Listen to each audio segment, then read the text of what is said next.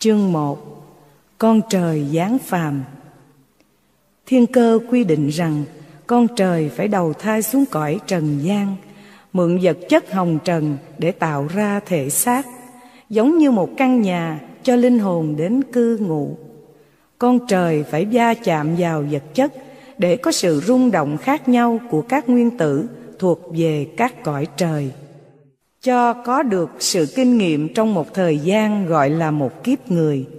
Con trời học và thực hành cho hiểu biết tất cả các định luật của vũ trụ, từ cõi vô hình cho đến cõi hữu hình, thì mới được trở về với đấng tạo hóa, còn gọi là sự giải thoát khỏi sinh tử luân hồi tại sao gọi là giải thoát khỏi sinh tử luân hồi nói theo giáo lý quyền môn thì người ấy phải trải qua năm lần điểm đạo. Điểm đạo lần thứ nhất đến lần thứ tư là ở đẳng cấp thánh nhân, vẫn còn sinh tử luân hồi. Chỉ khi nào linh hồn được điểm đạo lần thứ năm mới thoát khỏi dòng sinh tử luân hồi, trở thành một vị chân tiên.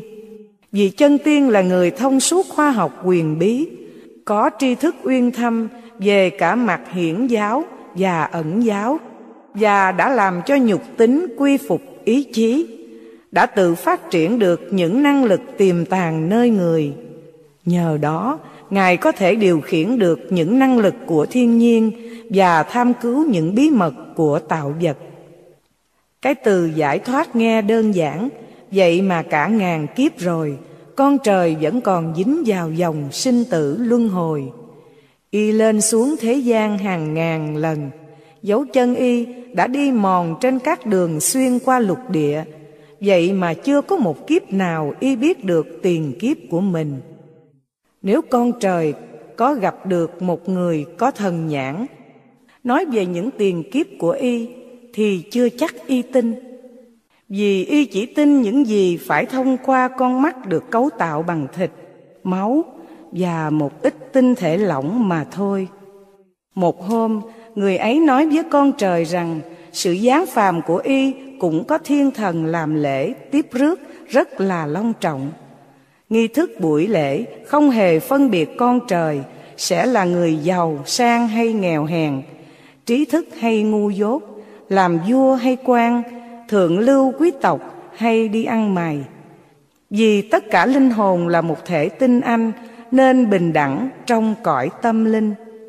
Chỉ khi nào linh hồn khoác lấy cái vỏ vật chất là cõi hồng trần, là cõi nhị nguyên, có âm, dương, thì mới có sự phân biệt xấu đẹp thiện ác giàu nghèo vua ăn mày sự phân biệt đó chính là cái vỏ vật chất làm cho nó được phân biệt hay nói cách khác đó là cái nhãn hiệu mà linh hồn mượn thể xác để tiếp xúc với cõi hồng trần. Con trời ngạc nhiên, quay sang nhìn người ấy. Chà, oai vậy? Có lễ nghi ngon lành vậy sao? Con trời, oai thiệt. Người ấy thông thả. Không oai sao được, Con trời mà. Trong buổi lễ trang nghiêm ấy, Ngoài các vị thiên thần, Còn có đấng phổ độ chúng sanh còn gọi là Đức Mẹ Thế gian Vị thiên thần trong coi buổi lễ Tâm thức của vị này Có cùng một rung động với tâm thức Đức Mẹ Một niềm ưu ái của Đức Mẹ Chuyển cho sản phụ Như là một ân huệ để tán dương chức vụ sanh sản là một nhiệm vụ cao cả. Ngay lúc đó, thiên thần phát ra những rung động để nâng cao tâm thức sản phụ, hòa nhập với ân phước của Đức Mẹ ban cho sản phụ. Sản phụ và đứa bé đều nhận được thần lực thiên liêng, bác ái và tình thương của Đức Mẹ. Chính vì lẽ đó, khi đứa bé vừa chào đời thì sản phụ có một niềm sung sướng vô biên. Tiếp theo là vì thiên thần hộ mạng giúp đỡ điều hòa tâm thức và sự sống đang bị xáo trộn của đứa bé. Ngay khi vừa chào đời, đứa bé đã nhận được ân huệ, đó là tình thương của Đức Mẹ thế gian. Cái mầm tình thương này vô cùng quan trọng. Nếu nó được sống trong một môi trường thương yêu của những người thân thì cái mầm tình thương này được phát triển. Còn ngược lại nó sống trong sự hất hủi lạnh nhạt cô đơn thì cái mầm tình thương này bị dập tắt chính vì sự quan trọng của tình thương mà các cơ sở giáo dục và tôn giáo đều nhắc nhở bậc làm cha mẹ. Trong khi lo cho con nên người, không phải chỉ có vật chất là đủ, mà phải có tình thương. Con trời có vẻ ưu tư, nét mặt trầm ngâm, như đang suy nghĩ điều gì quan trọng, rồi ngập ngừng hỏi. Ông vừa nói lễ tiếp rước con trời giáng phàm không phân biệt thành phần trong xã hội, trong đó có ăn mày nữa. Ăn mày mà cũng có lễ tiếp rước như vậy sao? Tưởng là vua, quan, phú hộ, ai có ngờ làm ăn mày mà cũng có nghi lễ linh đình, cũng lạ thật. Người ấy nhìn con trời, hình như để dò xét xem con trời có hiểu gì không. Này ông bạn, tất cả con trời là con của đấng tạo hóa vì lẽ đó, tất cả con trời đều bình đẳng trong thiên cơ của ngài. Cái mà ông vừa nói phân biệt thành phần xã hội. Đó là cái nhãn hiệu của người đời đặt ra để tranh giành ngôi thứ. Một thứ đẳng cấp đã tốn không biết bao nhiêu xương máu, mồ hôi và nước mắt. Cái đó là hình thức bên ngoài của những người tôn thờ vật chất. Định luật của vũ trụ cũng như cõi tinh thần không hề xét đoán hình thức bên ngoài nghĩa là cái áo không làm nên nhà tu. Cái áo và người mặc áo khác nhau hoàn toàn một cái bằng giải, một cái bằng xương thịt. Cái việc người tu có tu tâm sửa tánh hay không cái áo cũng là cái áo ai mặc cũng được. Vì nó là cái vỏ khoác ngoài một thứ phù du giả tạm một nhãn hiệu mang trước ngực để bon chen trong cõi của tâm thức nhị nguyên. Bất cứ sự việc gì cũng phân chia, tìm cái đối nghịch để xét đoán phẩm định. Một xã hội mà tôn thờ thần tượng, tôn thờ hình thức, không khác gì người ta vinh danh cho một cái áo.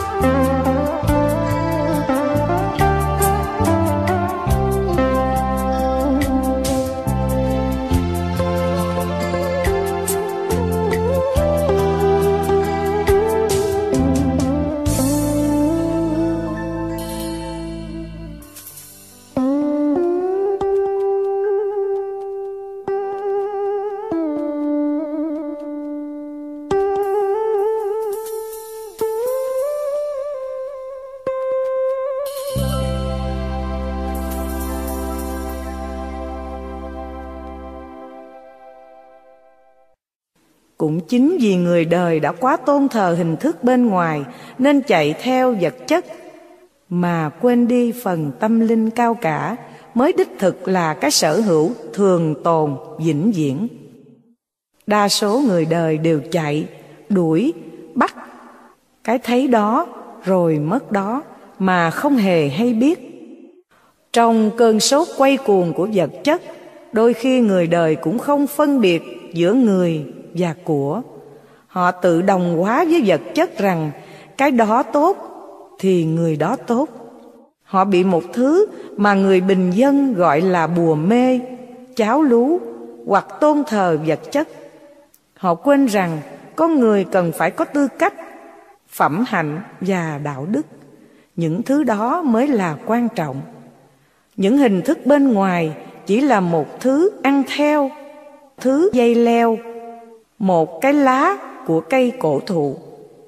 Muốn tiến bộ về tâm linh, con người phải biết hướng về con người chân thật của mình là linh hồn và tự hỏi rằng ta từ đâu đến và đến đây có sứ mệnh như thế nào nếu không tự đặt câu hỏi như thế để tìm kiếm câu trả lời thì một kiếp người chỉ đi lang thang và nghêu ngao với biết bao hố sâu tội lỗi nằm trong bóng tối. Vì không có ánh sáng tâm linh dìu dắt, nên rơi xuống đó một cách dễ dàng. Con trời hình như hơi sốt ruột, vì người ấy nói mênh mông quá, nên vội vàng ngắt lời. Ý tôi muốn hiểu cho tường tận rằng, tại sao người ăn mày mà cũng có lễ nghi ngon lành như vậy? Người ấy nở nụ cười thân ái, nhìn con trời dịu dàng này ông bạn, bất cứ con trời nào giáng phàm, cái âm thanh đầu tiên là cất tiếng khóc chào thế gian. Chào bằng tiếng khóc thì không có vui sướng gì đâu. Mang tiếng là con trời đi học, do đó có bổn phận như cậu học trò. Vì linh hồn từ trên cõi thượng thiên là nơi quê hương đích thực của linh hồn, có một sự dục giả xuống cõi trần để học hỏi và tiếp xúc với nhiều thứ nguyên tử rung động khác nhau để cho có được sự kinh nghiệm. Theo định luật của vũ trụ, thì linh hồn phải tự mình tìm đường mà đi, nghĩa là phải chính linh hồn thực hành thì mới có được kinh nghiệm. Còn nghe người khác nói, hoặc qua sách vở, thì giống như bàn tay nắm cát. Từ trên cõi thường thiên, linh hồn đã có dự định cần học những gì và tại cửa thượng thiên, đạo quân nghiệp báo đang chờ sẵn để theo linh hồn cho đúng với quy luật của vũ trụ. Mỗi động lực đều đem lại cái phản động lực. Con người bị định luật của vũ trụ bao vây mà họ không hề hay biết. Thỉnh thoảng cũng có người nhắc lại câu nói của người xưa dùng hình tượng cụ thể mà ai cũng có thể hiểu được. Đó là câu, trời cao có mắt. Hoặc câu, con người không lọt qua lưới trời. Những hình tượng đó chính là định luật của vũ trụ, còn gọi là luật tự nhiên. Luật tự nhiên không cần biết người đó có biết luật hay không biết. Thí dụ như một người từ trên cao rơi xuống sự rơi tự do của một vật, nó phải tăng theo trọng lượng và thời gian. Dầu y có biết hay không biết, kết quả vẫn không thay đổi. Sở dĩ con trời cứ trầm luân trong bể sinh tử luân hồi là vì y vi phạm luật tự nhiên. Con trời chỉ cần có một tư tưởng không trong sạch, như tư tưởng giết người, được phóng ra, thì y đã vi phạm luật tự nhiên rồi vì tư tưởng có một sự rung động, mà bất cứ sự rung động nào cũng đều lặp lại và có tính cách hay lây. Do đó, nó truyền tư tưởng giết người cho kẻ khác. Khi có án mạng, kẻ giết người thì bị luật pháp của trần gian. Còn con trời, mặc dù y không hề hay biết, nhưng luật tự nhiên không cần biết y có biết hay không biết. Vì kết quả vẫn không thay đổi của một lực được phóng ra kèm theo là một phản lực. Chính cái phản động lực, không một người nào trên thế gian lấy con mắt trần tục mà thấy được nó. Vì không thấy được, nên vi phạm từ kiếp này sang kiếp khác mà không hề hay biết. Cái mà ta gọi là quả báo, đó chính là cái phản động lực mà trước đây đã tạo ra cái động lực nó chỉ theo đúng định luật của vũ trụ, là phải trở về nơi xuất phát. Phải có cái phản động lực thì mới tạo lập được sự quân bình. Luật quân bình vô cùng quan trọng, vì chỉ căn cứ vào luật quân bình là giải nghĩa được những hiện tượng thiên nhiên. Chẳng hạn như bão tố chỉ là lặp lại sự quân bình của vũ trụ, ngay cả trong dịch học chỉ gom trong một cái đồ gọi là đồ thái cực. Một cái hình tròn với hai nghi đen và trắng, ôm ngoàm nhau, một cách đồng đều, tượng trưng cho sự quân bình. Như vậy, toàn bộ dịch học chỉ là sự giải nghĩa luật quân bình của vũ trụ. Hai cái chấm nhỏ, chấm trắng, ở trong đen và chấm đen ở trong trắng. Từ sự phát triển của cái chấm nhỏ mà tạo ra biến hóa của tất cả sự việc và vật chất. Nó lên đến cực đại, rồi trở về cực tiểu. Nó cứ đi theo cái chu kỳ như vậy, cho đến khi ngôi mặt trời tan rã, nghĩa là không còn sự sống. Dịch là sự biến hóa.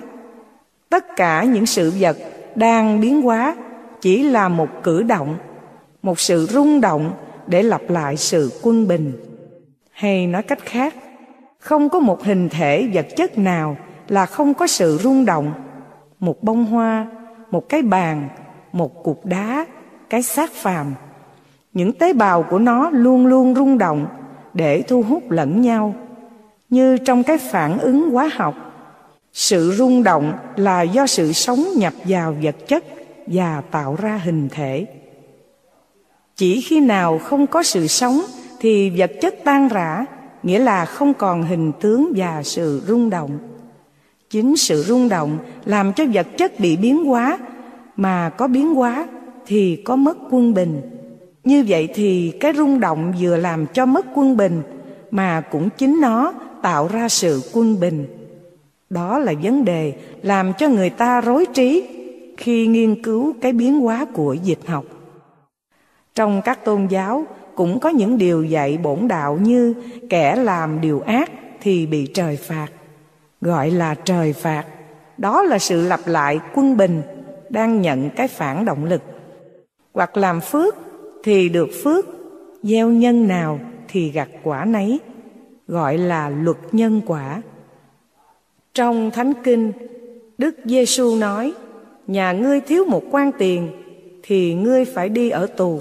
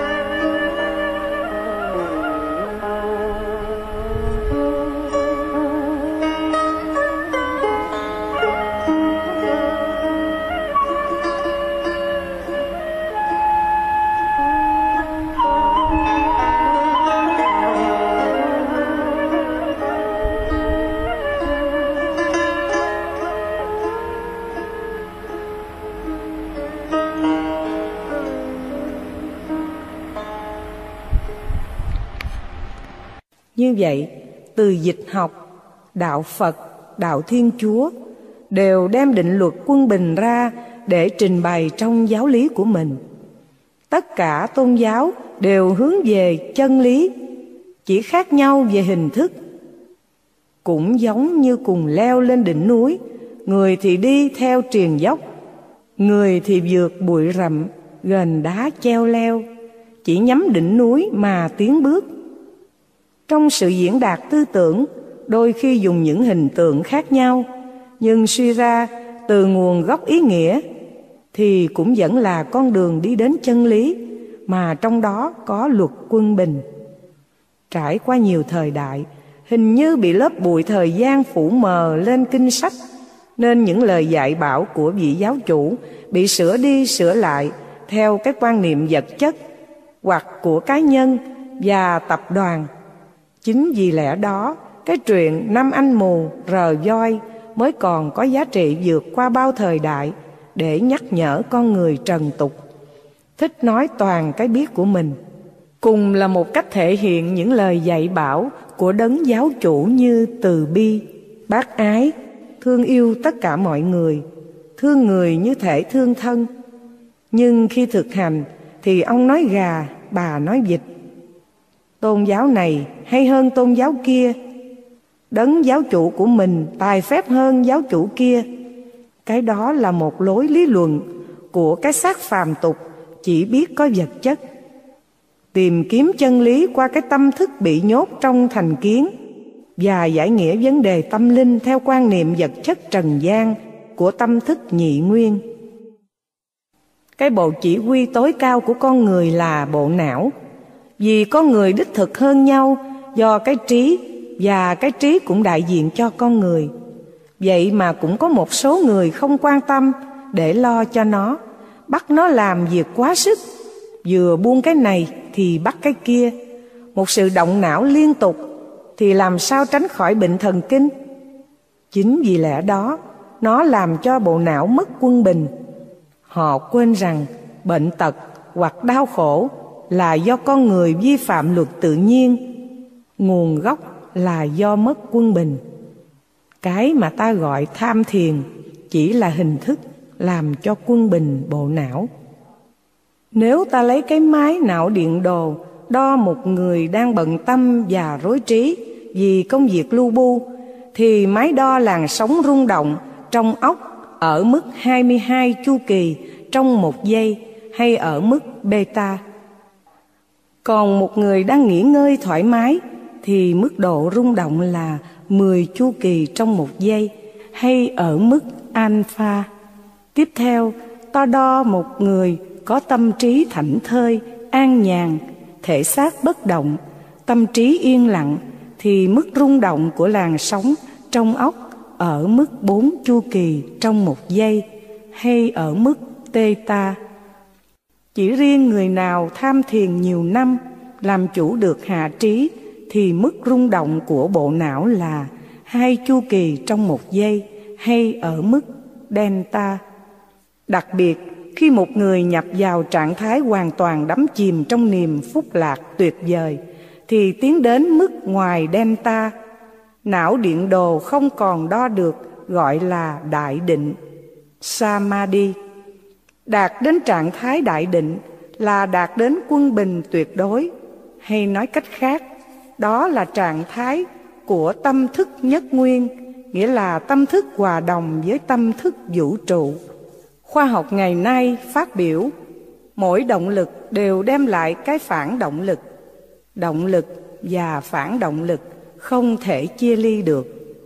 Cái mà khoa học gọi là động lực và phản động lực, các tôn giáo và sách quyền bí gọi là nguyên nhân và hậu quả.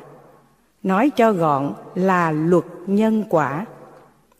Cách đây hơn 2.000 năm, Đức Phật dạy về luật nhân quả. Ngài sử dụng hình tượng cụ thể để cho mọi người dễ hiểu về nhân và quả. Không thể nào tách cái nhân ra khỏi cái quả được. Cũng tỉ như đánh trống, ta không thể chia cái trống riêng ra khỏi tiếng trống đặng. Khi cái dùi gõ xuống, cái trống đưa ra một tiếng.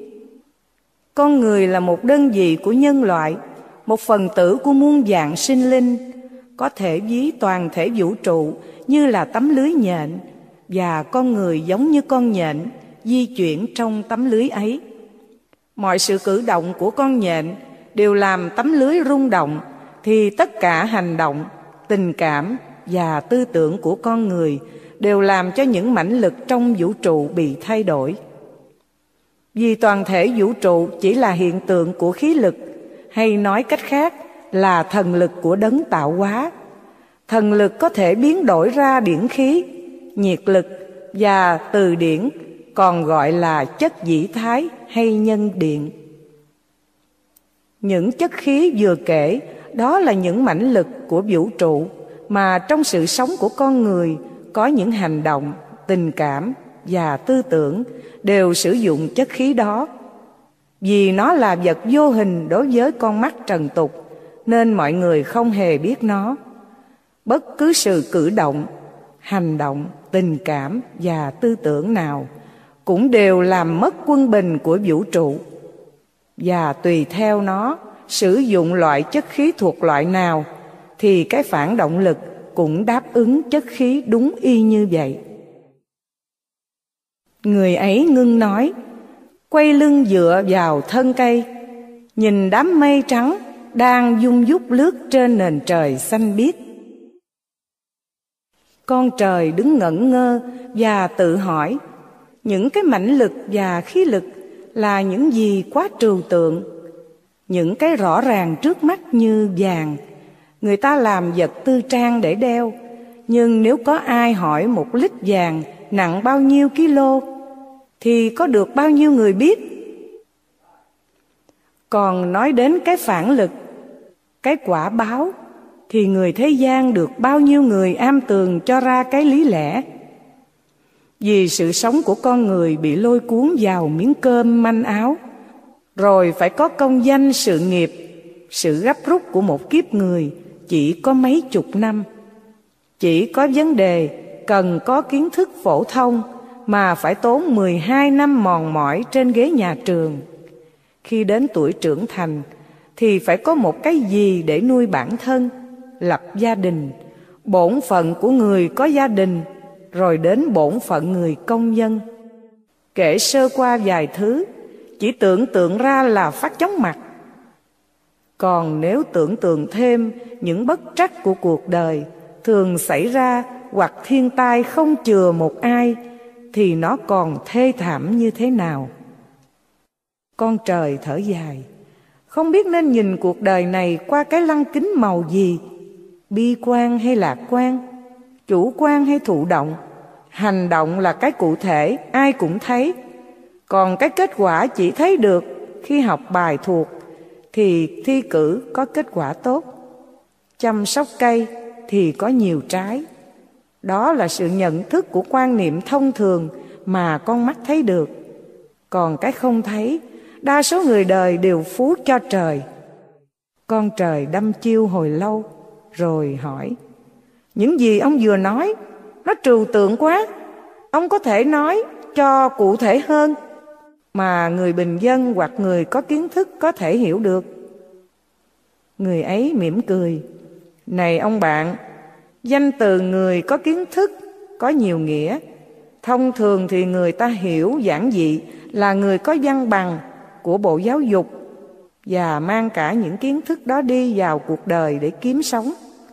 Cái kiến thức của các cơ sở giáo dục trên thế gian này là đào tạo con người đi vào guồng máy để phục vụ xã hội. Còn ngược lại, kiến thức của người học hỏi giáo lý quyền môn là người đi theo con đường tâm linh. Kiến thức qua sách vở quyền môn, nó khác với kiến thức của cơ sở giáo dục. Sách vở quyền môn không phải là loại sách phổ thông để mọi người giải trí. Chỉ có một thiểu số người thích nghiên cứu nó, vì trong tiền kiếp, họ đã có những hứng khởi tâm linh và đã từng nghiên cứu vấn đề này.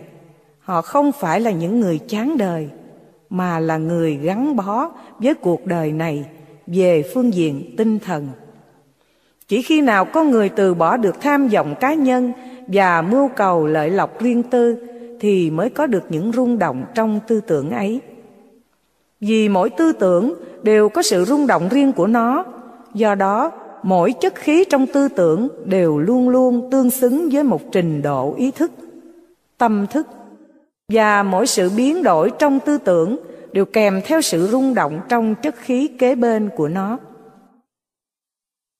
Khi biết được sức mạnh và quyền năng của tư tưởng, thì ta sử dụng tư tưởng để đào tạo tánh tình. Những đức tánh cao thượng, bác ái dị tha, kiên nhẫn, vân vân. Người xưa nói, tư tưởng tạo ra tư cách, tánh tình và cũng là cái khí cụ dùng để thực hiện, chiếm lĩnh một cái gì mà ta chưa có.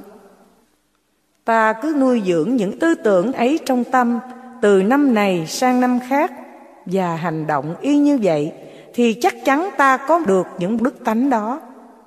Vì bất cứ một hành động nào được phát sinh, trước đó là một ý niệm.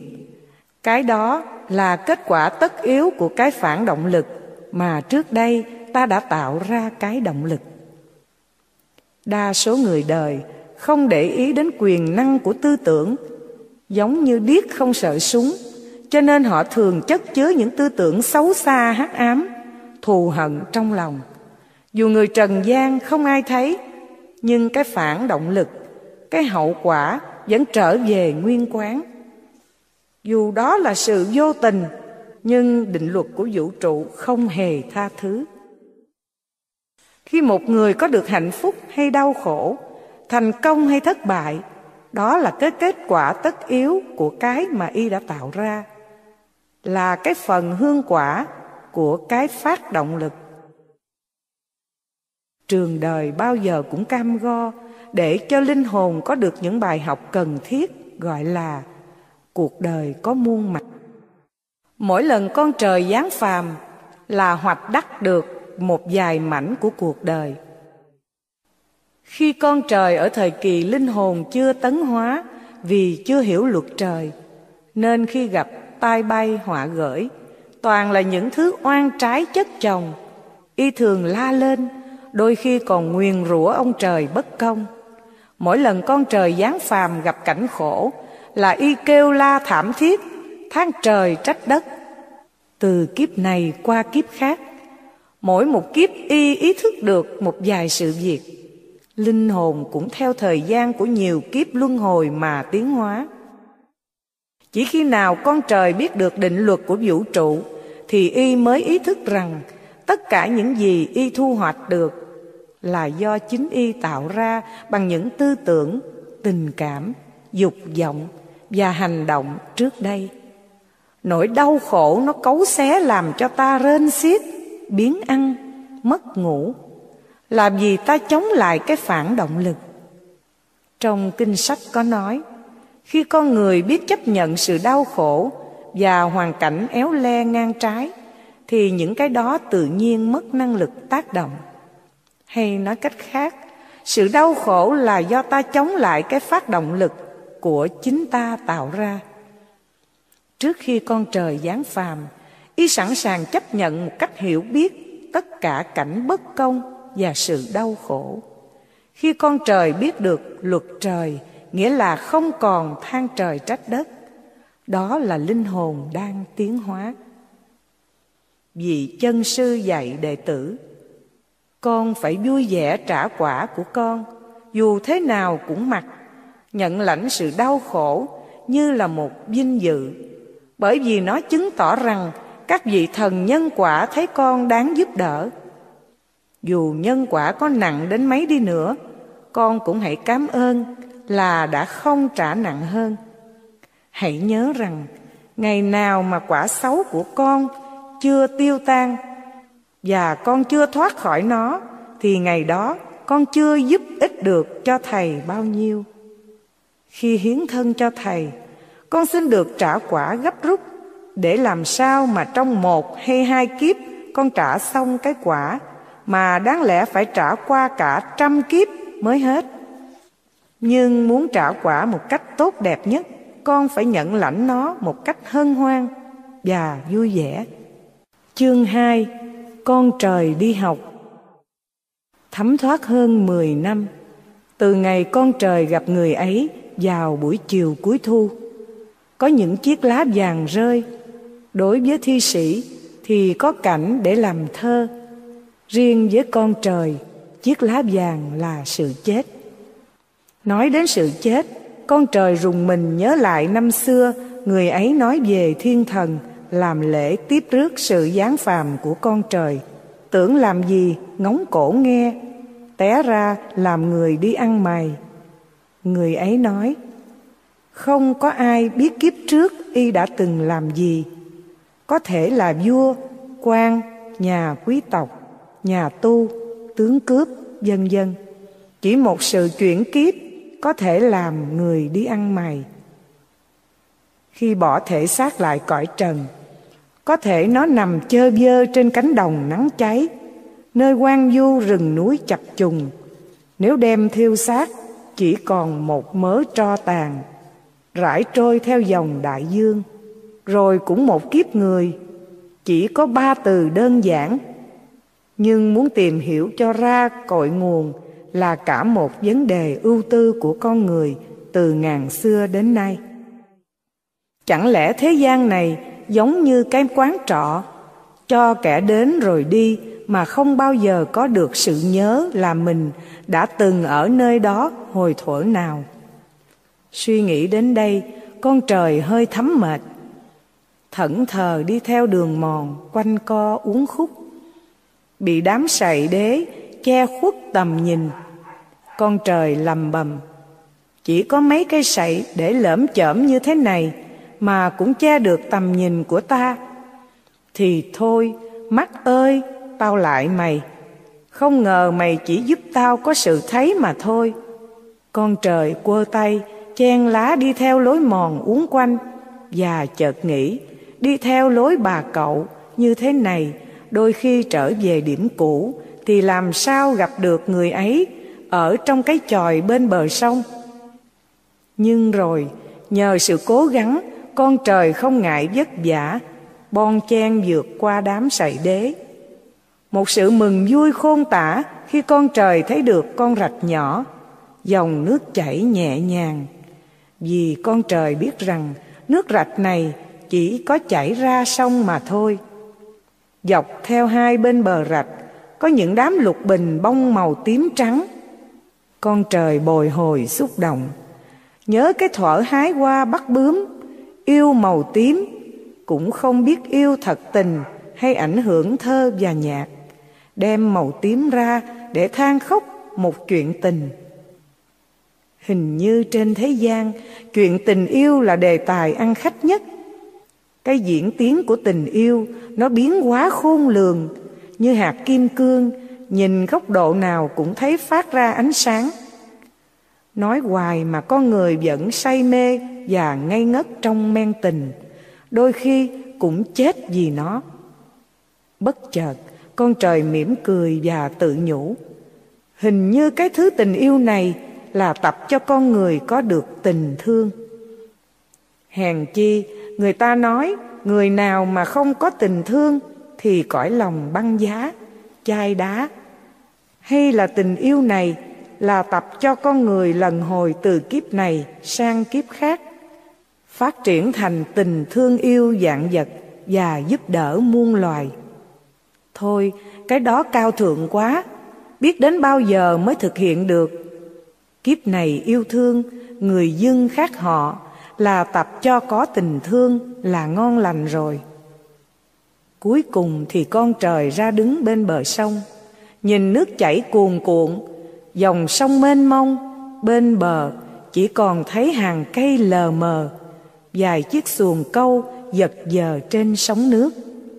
Con trời thông thả nương theo bờ sông và tìm gặp cái chòi của người ấy.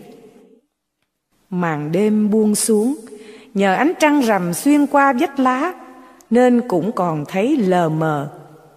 Người ấy kéo hết tấm phên che, gọi là cửa, cho ánh sáng tràn vào. Dưới ánh sáng dịu dàng của trăng, con trời chợt hỏi về trăng để mở đầu câu chuyện.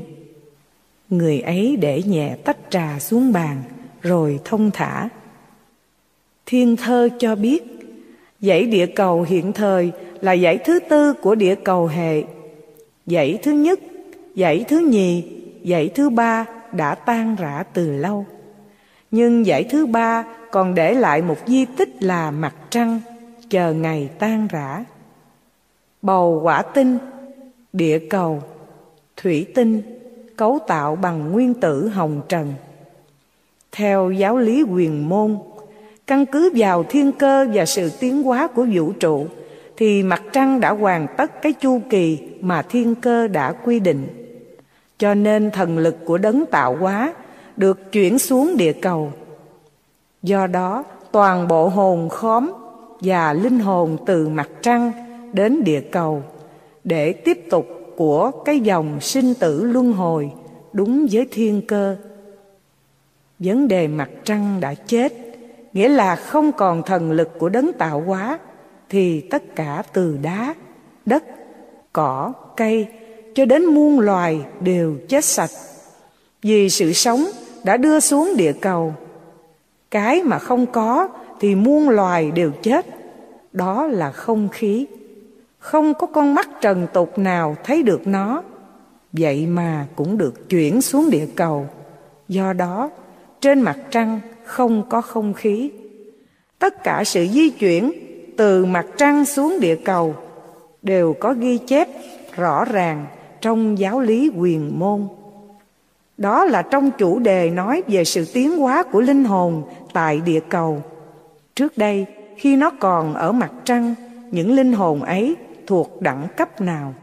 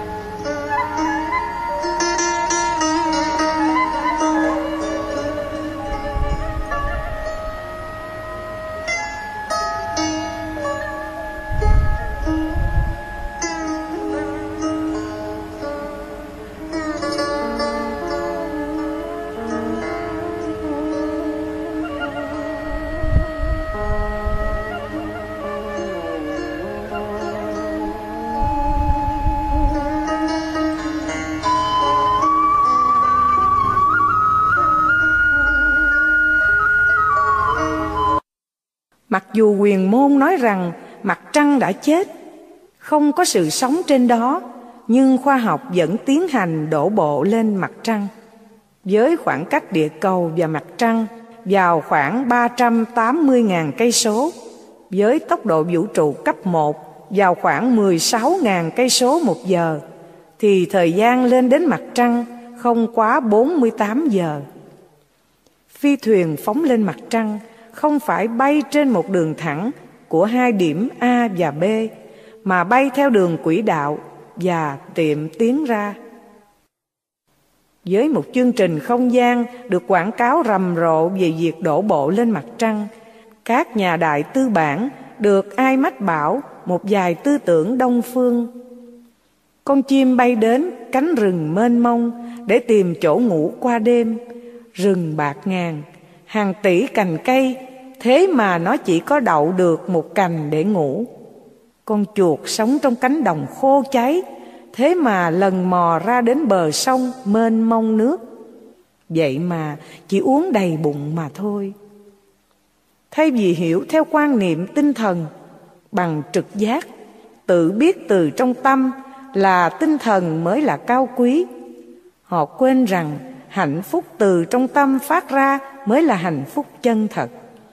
Vì say mê vật chất, nên chỉ biết có vật chất. Đó là họ nghĩ đến số tiền quá lớn, làm sao mà tiêu xài cho hết trong quả địa cầu này. Họ bèn liên lạc với cơ quan không gian, bằng bất cứ mọi giá, mua một khu đất trên mặt trăng, xây một biệt thự, hàng đêm ngồi nhâm nhi uống rượu nhìn xuống địa cầu thì đúng là đáng đồng tiền để thưởng thức những gì mà người thế gian chỉ biết qua chuyện thần thoại.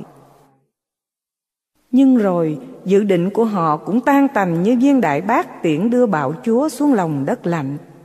Đó là sau khi hoàn tất việc đổ bộ lên mặt trăng, các phi hành gia báo cáo không thấy cái gì có sự sống như rong rêu, cây, sông, hồ, nước và hoàn toàn không có không khí. Các phi hành gia kết luận đó là dùng đất khô cằn quang vu, không một sinh vật nào từ địa cầu lên đây mà sống được chẳng lẽ ra về tay không? Các phi hành gia bèn quơ quào dài hòn đá của chú cuội mang về làm quà cho nước Mỹ. Người ấy ngừng nói, thả hồn theo ánh trăng xuyên qua vách lá. Con trời tự biết rằng từ trước đến nay có nghe nói đến mặt trăng qua thi ca, nhất là các nhà văn, thi sĩ, họa sĩ và nhạc sĩ. Thông thường là hình ảnh trăng in đáy nước, trăng hôn lên má, dệt sáng trăng như tấm lụa trên dòng sông. Đôi khi đem trăng ra để nói về cái không tưởng như mò trăng đáy nước và có nhiều huyền thoại về trăng. Hình ảnh của trăng trong những đêm trời trong gió mát, ngồi cạnh bờ hồ, dòng suối, bờ biển, con người thấy có một cái gì gần như thoát tục. Con trời thầm nghĩ những hình ảnh đó vẫn còn tiếp tục trên thế gian này. Dù có nói rằng trăng chết hay sống cũng không ảnh hưởng gì. Con trời trầm ngâm hồi lâu. Ông vừa nói thần lực của đấng tạo hóa được chuyển từ mặt trăng xuống địa cầu, nên trên mặt trăng không có sự sống. Như vậy thì mặt trăng có ảnh hưởng gì đến địa cầu không? Người ấy uống xong tách trà, khẽ khàng.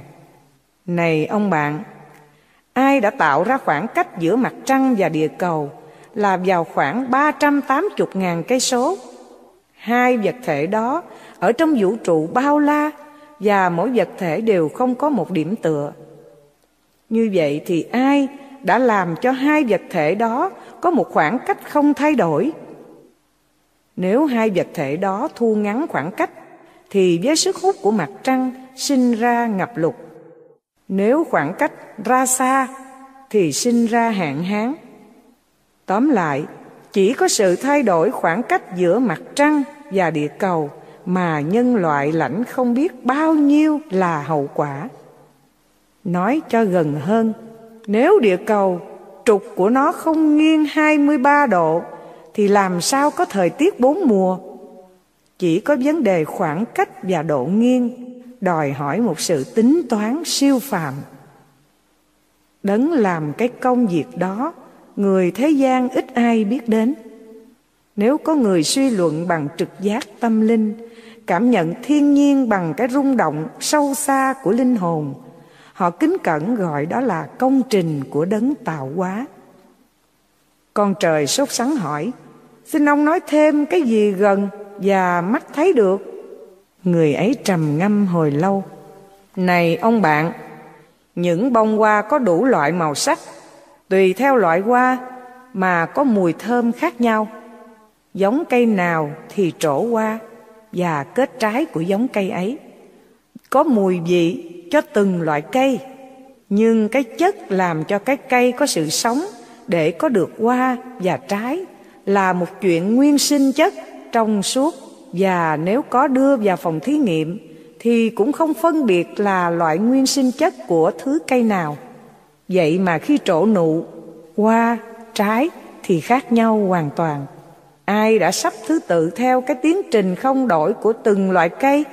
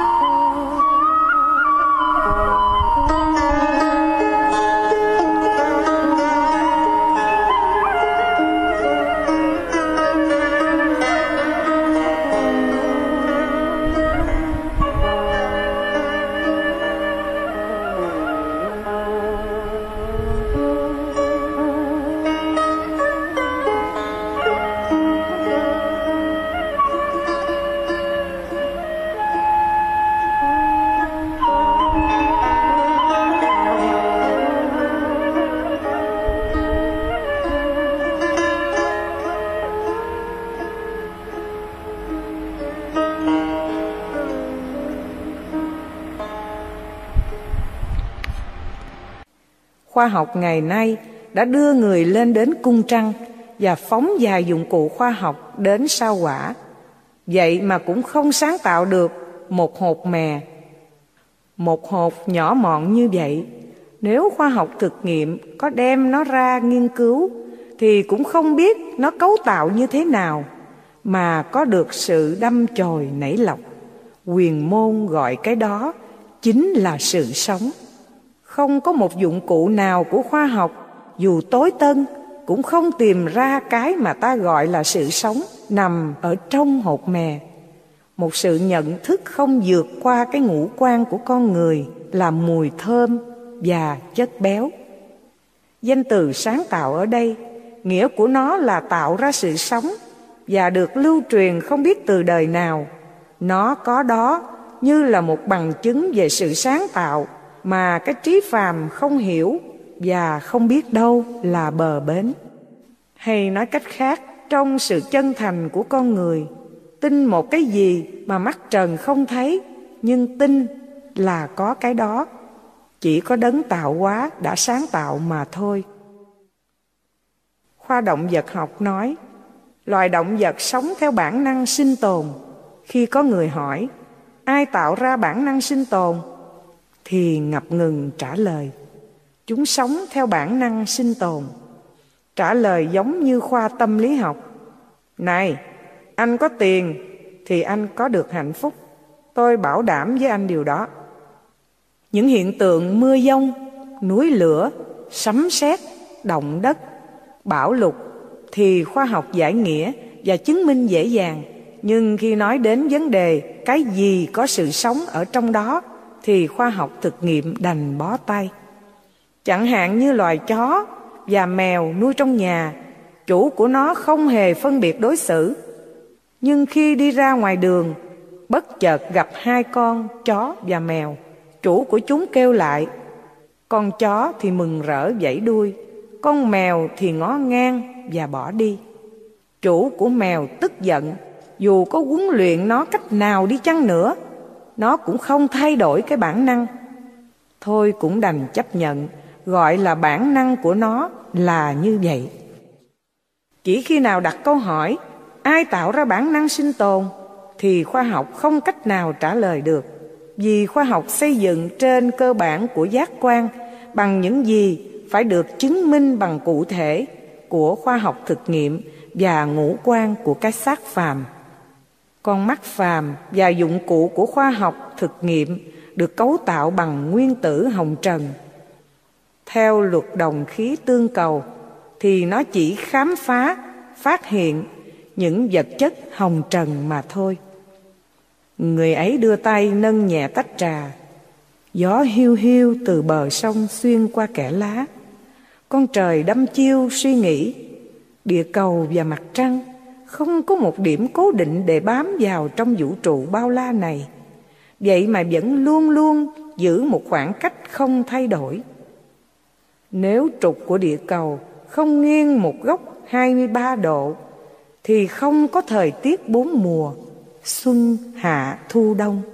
Chỉ có một hột mè đơn giản mà con người cũng không sáng tạo được và cái nguyên sinh chất trong suốt cũng không phân biệt được của loại cây nào. Con trời để nhẹ tách trà xuống bàn và hỏi, Tôi có cần phải cảm ơn đấng đã sáng tạo? Người ấy mỉm cười hồn nhiên, Đấng tạo hóa không cần ta phải xưng tụng Ngài một cách rùm beng, Bằng những câu lặp đi lặp lại một cách vô ích, Mà phải hiểu Ngài là sự sống đang ngự ở trong ta. Quyền năng hao tán là động Quyền năng tập trung là tỉnh. Khi ta đạt đến chỗ im lặng trong tư tưởng, Đó là đến chỗ của quyền năng. Vì im lặng là quyền năng. Khi ta tập trung tư tưởng vào một điểm duy nhất trong cái im lặng thâm trầm là ta tiếp xúc với quyền năng của đấng tạo hóa. Đó không phải là việc dành riêng cho người nào muốn tu thân, luyện trí mà cho tất cả mọi người khi gặp một vấn đề rắc rối.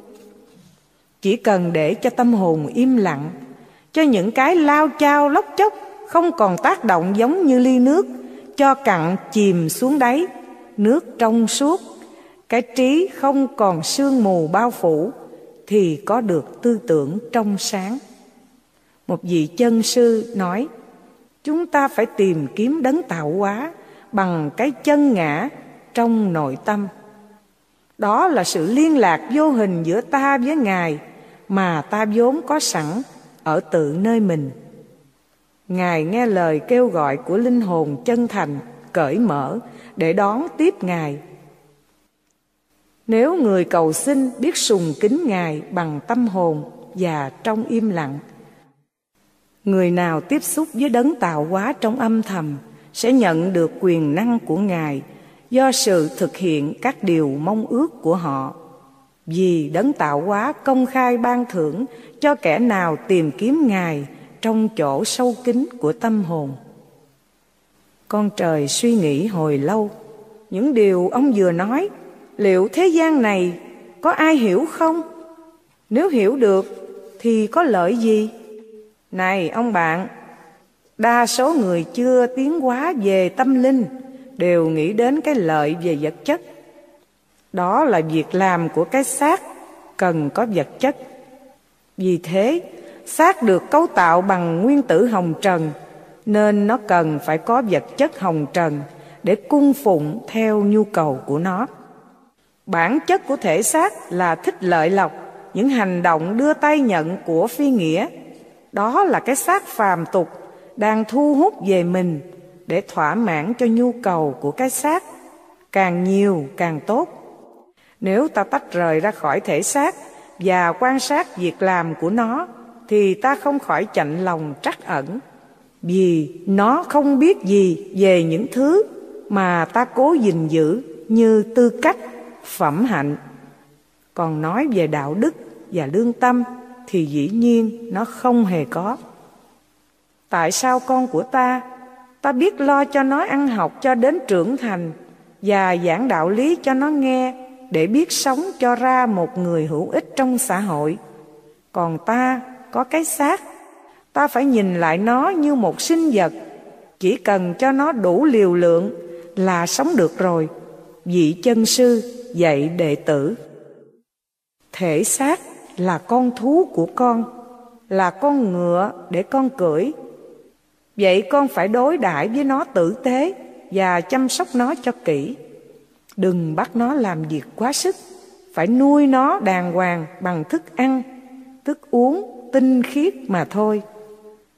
Và luôn luôn giữ nó thật sạch sẽ, không một mảy may dơ bẩn. Vì nếu không có một thể xác hoàn toàn tinh khiết và mạnh khỏe, con sẽ không kham nổi công việc tập luyện khó nhọc không thể chịu đựng được sự cố gắng không ngừng. Nhưng luôn luôn, con phải kiểm soát xác thân của con, chứ không phải nó sai khiến con. Đừng lầm lộn, các thể của con là chính con. Thể xác, cũng như thể vía và thể trí của con, không phải là chính con đâu.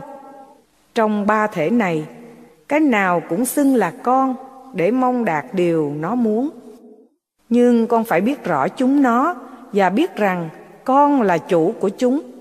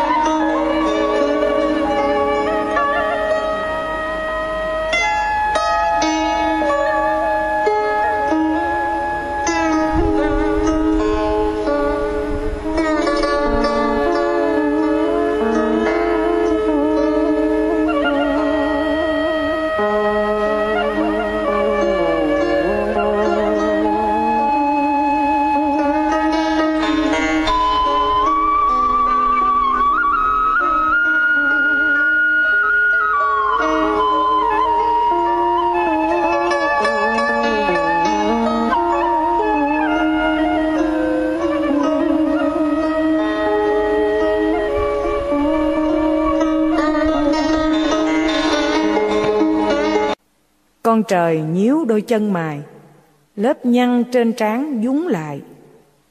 Hình như chẳng hiểu gì hết Dội vàng hỏi.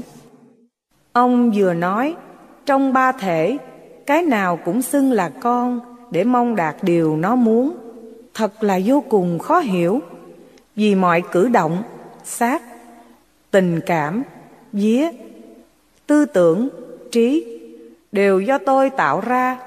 Là của tôi chứ còn ai vô đây nữa. Ông nói cái gì thực tế, Thấy trước mắt Thì quả may tôi còn hiểu. Cái gì đã thấy rõ Là nó Làm rồi lại nói thể xác, Thể vía Hoặc thể trí làm, Chứ nó không có làm như vậy đâu. Người ấy mỉm cười, Thân mật nói, Này ông bạn, Tất cả những điều mà con người thấy trong đời sống chỉ là những hoạt động của ba trạng thái của sự vật mà thôi. Ba trạng thái đó là tỉnh, động và quân bình. Vật chất tự nó vốn bất động và không có hình tướng gì. Nó chỉ thụ động còn phần chủ động là tác dụng của sự sống. Hay nói cách khác vật chất không có quyền sinh hóa. Chỉ khi nào có sự sống nhập vào thì có được sự sinh hóa sự sống đung đẩy vật chất, làm cho vật chất di động một cách hỗn độn, hoặc ít, hoặc nhiều. Khi nào con người thoát khỏi ba trạng thái của vật chất, thì mới biết được con người chân thật của mình, tức là linh hồn. Vật chất, sự sống. Con trời vội vàng hỏi, cái từ vật chất, sự sống sao khó hiểu? Ông nói cho cụ thể hơn đi. Người ấy im lặng hồi lâu, theo giáo lý quyền môn, vì sự sống muốn ứng hiện nên đã tạo ra tất cả mọi sự, mọi vật, từ cõi hữu hình cho đến cõi vô hình, với sự cộng tác của vật chất. Nguyên tố của vật chất và sự sống, cả hai đều bất diệt, vô thủy vô chung. Đối với vật chất ngũ quan của ta chỉ nhận thức được một phần rất ít. Vật chất tự nó vốn bất động và không có hình tướng gì cả. Nó chỉ thụ động, còn phần chủ động là tác dụng của sự sống. Ban sơ, sự sống nhập vào vật chất và chuyển sang vật chất những phẩm tính đặc biệt. Tiếp theo, sự sống dùng vật chất để cấu tạo ra những hình thể khiến cho linh động, lại còn nâng đỡ và bảo tồn. Nếu sự sống lìa hình thể, tất hình thể phải chết, rã rời và tiêu tán. Nhưng những nguyên tố của vật chất vốn bất diệt và không hình tướng nên vẫn luôn luôn tồn tại. Sau khi tiêu tán, vật chất sẽ bị rút vào những hình thể mới khác. Do sự sống nắng đúc và chủ động. Bởi đó, sinh ra rồi chết, tăng trưởng rồi tiêu tán là những cách thay đổi, biến hóa của vật chất. Những hiện tượng đó phát hiện mãi mãi và ở khắp nơi trong vũ trụ. Sự sống chính là nguyên do và tác nhân linh hoạt mà đồng thời cũng chứng kiến mọi hiện tượng ấy. Các hình thể nối tiếp nhau tương tục càng ngày càng cải thiện và hoàn hảo hơn trước. Đồng thời, sự sống càng phát triển về phương diện năng lực, hoạt động tri thức và ý thức. Triều lưu tiến hóa của sự sống thật là vô cùng, không biết đâu là bờ bến. Sự sống có ba trạng thái. Một trí năng không có giới hạn, hoàn toàn minh mẫn, có một năng lực sáng tạo trác tuyệt một nguyên lý vô cùng từ thiện, một bản tánh yêu thương vô tận, vô biên đối với tất cả mọi vật. Một ý chí có một quyền lực vô cùng. Sự sống đó phổ biến chúng ta gọi là ông trời, thượng đế, đấng tạo hóa. Đấng tạo hóa là một nguyên lý di diệu, chứ không phải một đấng có cá thể riêng biệt. Sự khác biệt giữa con người là do mức tiến hóa khác nhau qua các kiếp sống. Vì sự sống vô cùng cần biểu lộ qua nhiều hình thể. Sở dĩ có người thánh kẻ phàm, người thanh kẻ tục là do cái đặc tính khác nhau của các thể của linh hồn. Hay nói cách khác, là do sự trải qua của các kiếp sống mà mỗi linh hồn có sự thu hoạch khác nhau. Khi đến giai đoạn tiến hóa các thể của linh hồn. Con người ý thức từ trong nội tâm, tiếng nói của trực giác và lương tâm. Nghĩa là có sự liên tục giữa phàm nhân, người giả và chân nhân, người thật. Hay hạ trí liên lạc được thượng trí, cái quan trọng là huấn luyện cái không thường tồn. Hạ trí có cùng một thứ rung động với cái thường tồn, thượng trí thì có cảm. Có biết những gì mà con người đã hoạch đắc từ muôn ngàn kiếp, giống như cái bông đến thời kỳ phát ra mùi thơm. Sự tiến hóa chẳng qua chỉ là sự biểu lộ của sự sống thiêng liêng, con người càng ngày càng trở nên tốt đẹp, tế nhị. Người ấy ngừng nói, quan sát xem con trời có hiểu gì không? Vì là một vấn đề quá trừu tượng vượt ra ngoài cái suy luận của một người tâm thức ba chiều đo.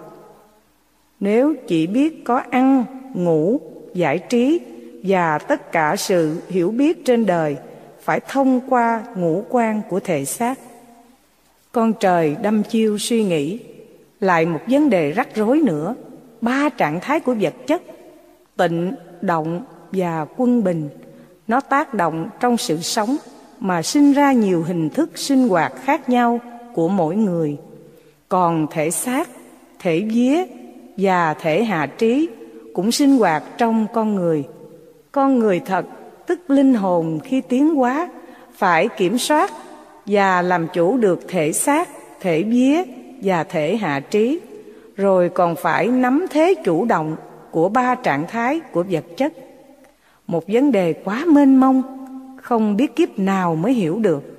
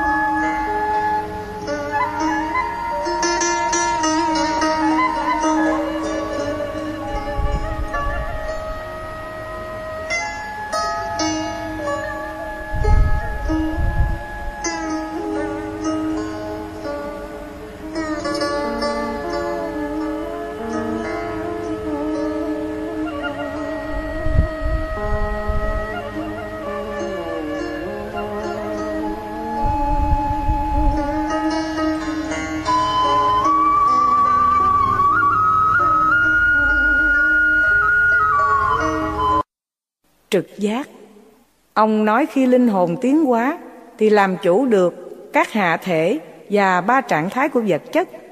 Như vậy thì linh hồn, sự tiến hóa của nó như thế nào mà trong đó có trực giác? Này ông bạn, trực giác nhà phật gọi là tuệ giác, nho giáo gọi là lương tri. Lý trí do ý thức tạo nên, lý trí tạo ra tư tưởng hay tình cảm của con người giả còn trực giác là kết tinh của kinh nghiệm trong vô lượng kiếp về quá khứ. Trực giác là cái linh tính của người thật, tức linh hồn. Trực giác bao giờ cũng đoan chính, thuần hậu, rộng rãi và thông suốt. Nó là cái kho vô tận của tình bác ái. Trực giác không thể cùng chung với người giả để bàn định ý kiến gì, vì nó không phải là một lợi khí để người giả sai khiến. Cái không thường tồn thì không cùng một thứ rung động với cái thường tồn. Ba chiều đo phải khác hẳn bốn chiều đo. Trực giác thuộc về người thật, nó khác với trí hóa thuộc về người giả. Bởi vì cái trí còn biện luận, nhưng trực giác thấy ngay trong tâm dạng vật. Nó là cái thấy, hiểu, biết của linh hồn trực giác giúp ta nhận rõ chân lý trong kinh sách. Ai chưa mở lòng bác ái, còn kiêu ngạo, ưa gây thù kết oán, chưa tự biết mình, còn lừa dối mình thì không hề có trực giác. Trực giác bao giờ nó cũng có đầy đủ trong người. Nó chỉ xuất hiện khi bản ngã của ta không còn nữa. Hay nói cách khác, nó là tiếng nói của linh hồn con người không phải hoàn toàn là thể chất. Cơ cấu thể chất của y được vận động và điều khiển bởi một thực thể tinh anh. Không những có trí khôn mà còn có thể tác động như một sức mạnh trên cõi vật chất. Làm được những việc đó chính là linh hồn. Giáo lý quyền môn cho biết về cuộc hành hương của linh hồn. Con người đã từng sống trên nhiều bầu thế giới trước khi đạt tới bầu này. Hàng vô số bầu thế giới vận chuyển không gian. Nơi đó, linh hồn trong trạng thái ấu trĩ, thực hiện những cuộc hành hương của nó. Trước khi đạt đến địa cầu này, mà chức năng vinh diệu của nó là ban cho con người có một tâm thức cá biệt. Chỉ đến giai đoạn này, nó mới thật là một người. Còn ở những giai đoạn trước trong cuộc hành hương trường kỳ. Xa xôi, dịu dợi của nó. Nó chỉ là một sinh vật phôi thai, với một hình thể vật chất mỏng manh, phù du, tạm bợ. Một sinh vật trong đó chỉ có một phần của linh hồn là chói rạng. Trong trạng thái đó, nó là một hình thể sơ khai, với những chức năng thô thiển, lẫn quẩn trong dòng sinh tử và bảo tồn một sự sống tâm linh cũng bấp bênh, tạm bợ như dòng sinh tử. Và cái hình thể vật chất từ đó sinh ra. Cũng ví như con bướm, chui ra từ cái kén, nhưng con người vẫn luôn luôn phóng tới trước, trải qua những cuộc đầu thai mới, những lần bỏ xác mới, những kiếp luân hồi mới nữa, để rồi lại chết rồi lại sống, nhưng vẫn luôn luôn tiến lên, cố gắng vượt lên mãi. Vẫn tiếp tục xông pha trên con đường gian lao, hiểm trở, vất vả, nhọc nhằn. Cho đến khi nó lại thức tỉnh một lần nữa, một lần nữa để sống và trở thành một hình thể vật chất. Một vật làm bằng cát bụi, một sinh vật mang xác phàm bằng xương thịt nhưng nay đã làm một người. Con trời say mê nghe, qua cuộc hành hương của linh hồn, vẫn cứ tiến mãi trong muôn ngàn kiếp luân hồi. Từ một sinh vật phôi thai tạm bợ, rồi tiến lên thành một linh hồn. Con trời trầm ngâm suy nghĩ hồi lâu, rồi hỏi, như vậy thì động cơ nào thúc đẩy sự tiến hóa của linh hồn?